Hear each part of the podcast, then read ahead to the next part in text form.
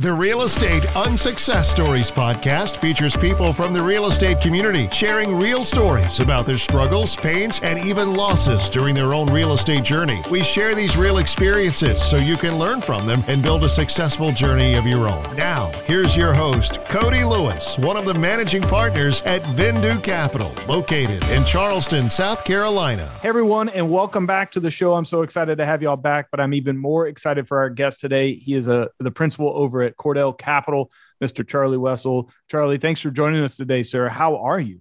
Thanks for having me, Cody. We're good, man. We're good. Life is good, brother. Man, I, that's awesome to hear. I really appreciate it. For those playing along at home, this is probably the shortest distance between two guests or a guest and myself that we've had on here. Charlie doesn't live too far away, but we are recording in different locations today. Uh, Charlie, for those that may be hearing your name, voice, and seeing your face for the first time, what's the uh, origin story? Where are you from? How you got into real estate, and what you're really doing these days? Yeah, yeah. Originally from uh, Florence, South Carolina. Now living here in Charleston with my wonderful wife of 20 years. I got twin eight year old girls and a 12 year old son. Yeah, we, we like to have a lot of fun.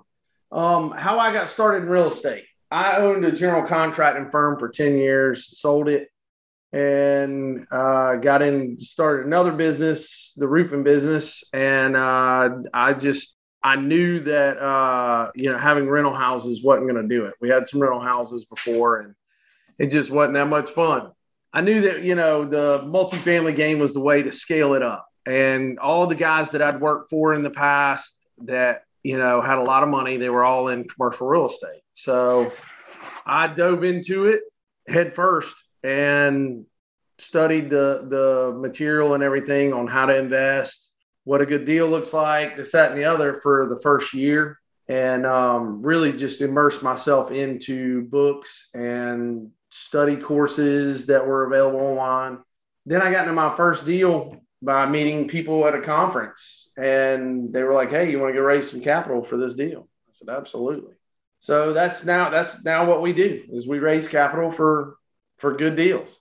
Well, that, listen, that's awesome. We, we always enjoy a good origin story, and it's always interesting, at least in my opinion, to hear how everyone came into it because I, I think one of the most underpublished or talked about things is the background that people bring, and that you really, with some education, and is a lot easier nowadays with YouTube and BiggerPockets and, and all the different podcasts and books you can read that you can educate yourself and get into this fairly quickly right and, and, get a ton of education and learn from everyone else's success and failures.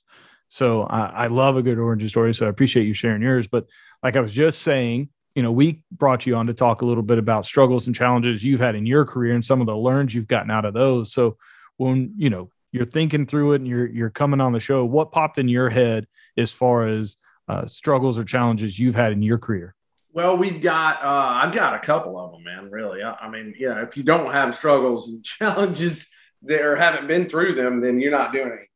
I mean, we were underwriting. I had two partners, and we were underwriting deals. God, man, for almost two years.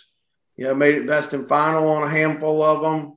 Was awarded one deal. It was a pretty big deal. I think it was you know 160 unit deal or something, and it fell apart in due diligence at that point, I had almost had enough. And it was like, oh my God. I mean, the amount of time and money and effort we're spending and going to all these different properties for two years and not getting anything was just, it was insane.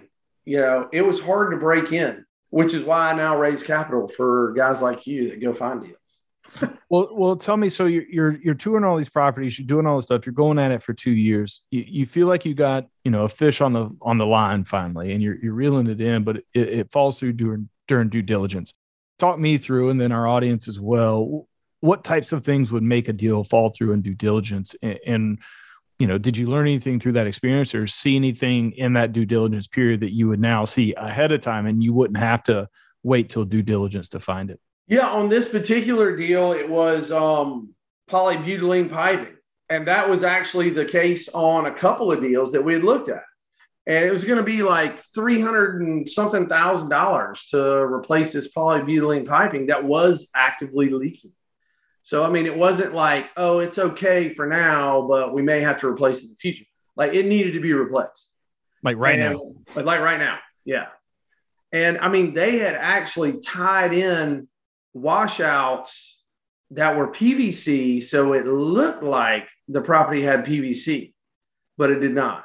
I mean, it was crazy. I'll be honest with you, it was crazy. And you find all kinds of stuff like this because I mean, you know, the old mom and pop shops that own, you know, apartment complexes, I mean, you know, they're just trying to do as little as possible so they can, I mean, they're living off that income. You right. know, most of them were living off the income from these apartment complexes, which is a damn good income. Really. Yeah. It is. And, and they're making good money, but this is probably their only investment. This is their only property for most of them. And, and they live and die by, like you said, by, by the income produced by this property. So the least they can spend to make things work oftentimes, and unfortunately, are, are what gets done. And, and not to say that everyone's doing that, but there are a lot of people that have done that over their over time, especially on a lot of these older properties to your to your knowledge. So plumbing, sewage, that type of stuff. I would imagine now going through properties or when you're looking at a sponsor to partner with, you want to make sure and you're looking at these deals along with them. You want to make sure you're asking those questions, I would imagine. Absolutely. Yeah, absolutely. And we did. We asked the question, and the uh, broker said it was PVC because if you look around, there's all these PVC washouts or cleanouts. And it wasn't that the owner was trying to be deceiving. It was that's how they had to make the repairs when they needed to make the repairs. You know, when uh, line got clogged, they had to dig it up, put a washout in, and it was PVC. So it wasn't that they were trying to be fraudulent or anything, but but then the you know that then falls back on the the the broker, you know, and the mm-hmm. broker mm-hmm. even advertised it as PVC. So I mean, it wasn't even a, an issue really, because I mean, you see PVC and it's all good. You see terracotta pipe, and that's no bueno. You're right. So you know that or the polybutylene. There was another place that had copper piping, copper water lines from the '60s, and every we found out every other month there were pinhole leaks in this copper that were just popping up left and right. So we'd had to go in and demo walls in all the units. I mean, it was a lot of stuff to go in and put PEX pipe in, in as opposed to the uh, the copper. Right. I mean, that was going to be another like three hundred thousand dollars to go in and do all the demo on this stuff, and you know, I mean, it's it's it's big undertaking. Sure. Yeah, and I mean that's one cutting into your availability to lease units as you're trying to to do all this, but it cuts into a lot of the people that are existing living there. You gotta you gotta gut a lot of those things immediately and oh, stop yeah. it and get it all at once. You can't you can't really piecemeal a lot of that stuff together. I think that goes back to one of the things we keep hearing on this show: trust but verify. Right. You know, look right. look at look at what the broker's sending you. Talk to the owner, but verify what it is that's going on. And especially as you're talking about in some of these older buildings, uh, or at least some of the older construction, you have to trust but verify because some of the things may have just been missed over time. Maybe right. they forgot, or you know, they or they hadn't really updated it and hadn't thought about it. Right, and then you go in and try to retrade it for, you know, drop three hundred thousand dollars off the price. Right. and they, you know, they're balking at that for sure. It's just, you know, it, you really got to dive in and do your due diligence on it. So when you're looking at things, uh, you know, after you've gone through a bunch of these different types of deals and doing all the due diligence, what are some common things that you like to look for in due diligence after you've you've done a bunch of them, seen a bunch of stuff? Top two or three things that you like to see or ask during due diligence or even before due diligence to to really kind of feel out a property. I tell you the truth is, uh, you know, just from being a con- uh, general contractor over the years, I want to know how old the roof is. That's a large expense replacing roofs, a big expense. So, how old are the roofs? You know, piping, obviously, from our discussion. I like to see gutters on buildings because that helps save the foundations of these buildings. You know, so check the foundations out as well. See if you see any major cracks going up through the brick or if they're stucco or, you know, things like that. Um, yeah, definitely make sure you're looking for horizontal cracks. Yeah, yeah, absolutely. So yeah, just things like that. I mean, there's a whole laundry list of things, but you know, those. So you have the, the major. You have a general contractor background. You you you see this. You have a natural eye for these types of things. If there are folks out there that maybe don't, and you and I have talked about, I, I barely know the difference between a hammer and a nail. For those folks like me, should they partner with somebody or should they find somebody they can really trust to help walk these properties with them if they're not as astute as your background and looking at these types of things? Oh, absolutely. Yeah, there's engineering firms that are out there, and it's well worth your money to hire them to walk through these properties to make to check everything. I mean, that's how we found out about all this stuff. Is you know, I mean, in due diligence, I mean, we're spending money on this stuff.